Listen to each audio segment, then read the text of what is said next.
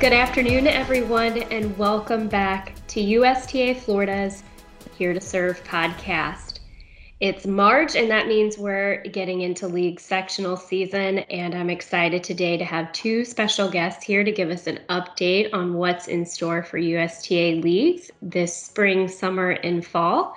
Joining me today again is Christine Ducey, our Director of Adult Tennis. And joining Christine is Desiree McLaughlin, who is our team play manager and section league coordinator. Welcome, ladies. It's great to have you back. Thanks, Laura. We're glad to be here.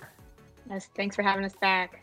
I always enjoy our podcast. You two ladies run our largest program that we have here in USTA Florida, and I know it's uh, it's a beast of an effort, and you um, definitely uh, had extra duty last year with COVID and rescheduling. So, congratulations on uh, wrapping up a, a, very well done 2020. Um, but I want to turn our attention to 2021 right now. I know a couple of weeks ago, uh, the national office at USTA released the 2021 League National Championship schedule, which is really great news. So, I wanted to ask you, Christine, are there any significant changes to the typical schedule from what we might have seen in years past?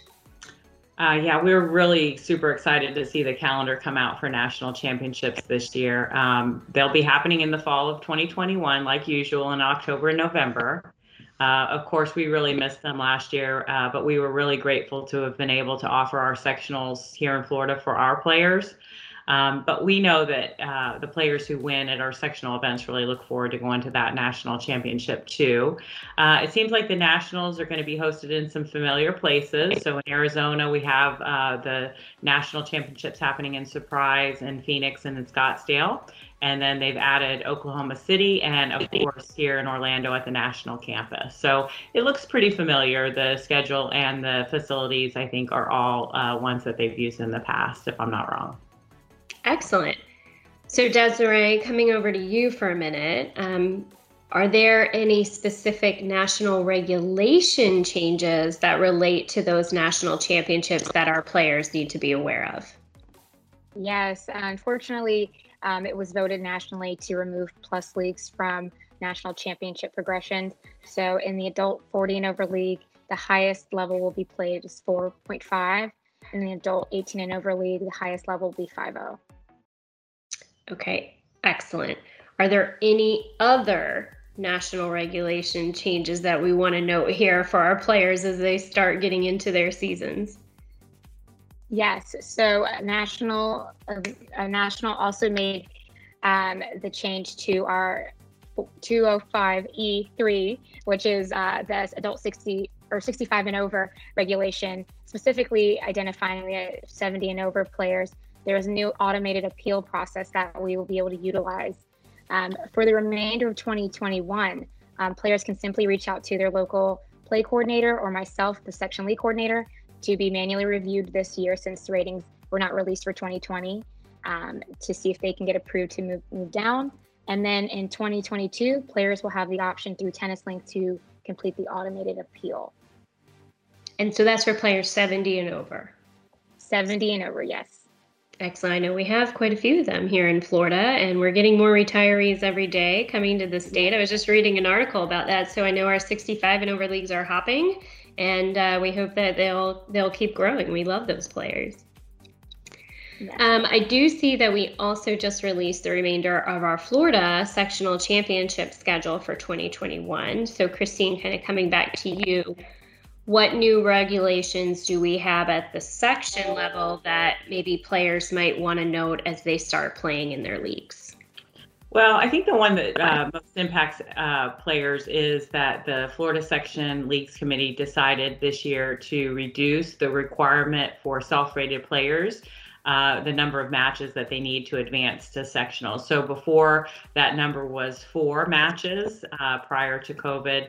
Um, they've reduced it this year to three matches for self-rated and appeal players to advance to sectional. So we think that's a good thing. It's a it's a little less uh, for the players to have to uh, do locally before they move forward. Um, this applies to all the nationally advancing pro- products, so our adult programs, our mixed programs, and such.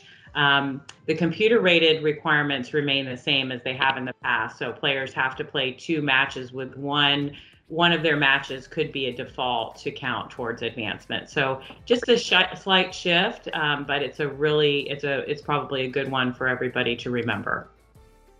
Okay. Um, so let's go back to one of the things Desiree mentioned. So since Nationals made changes to the higher level divisions offered for like 18 and over and 40 and over divisions, do we have any plans to offer something different for our high level players at our sectionals? So Des, I don't know if you want to take this one. Yeah, so since we do have a large number of higher level players in in Florida, we you know acknowledge the fact that we need to still incorporate these players into our leagues. And so we are looking um, to new ideas to incorporate them at our sectional events um, and throughout the section. So if there are players that are listening to this podcast and they have some ideas for us, please send them along because we'd love to hear any feedback or any ideas that we could get you guys playing. Excellent. And then, are there any other changes that our players might see at our Florida sectionals this year? So, yes, there are. So, I think this is really exciting. Um, our leagues committee has recently passed a new regulation that will allow USTA Florida um, to utilize the format that they're currently using at national, which is the unflighted matches. Um, so this will allow for more match play throughout the sectional weekend. Um, and like I said, nationals already been using this the last couple of seasons, and they've had great success with it. That's exciting, and I'm assuming we're still going to see our virtual tournament desk uh, tool being used. It's been very popular this year. Will they will they be able to continue to use that this year when they come to our sectionals? Yes, so we'll still be using the virtual tournament desk. Oh. I see you both nodding. Both nodding your head. Yeah. Yes, yes. Yeah, we'll yes. still be using it, and we're still working to improve it.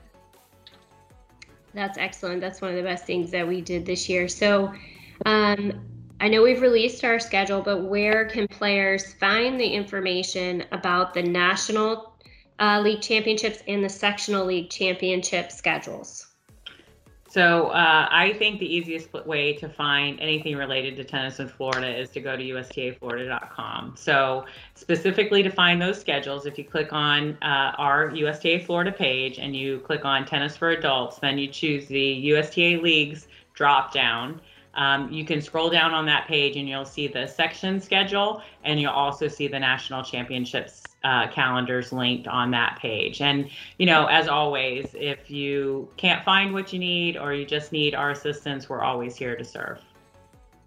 Excellent. Well, thank you, ladies, for giving us this update. Um, I'm always excited to come out and visit at our Section League Championships, and I know we have some coming up here soon, so I will be out at the campus. And um, for those of you who are listening to the audio only version of this podcast, be sure to visit our Facebook page and our Instagram, where you can see the full video version of this podcast and you get to see all of our fun faces. And of course, if you have comments or questions following this podcast, our social media, you can always leave comments there, or you can find a full staff contact list on our website. For episodes, future episodes of the podcast, including topics and dates, go to ustaflorida.com slash here to serve. Thanks for tuning in, and we will see you again soon.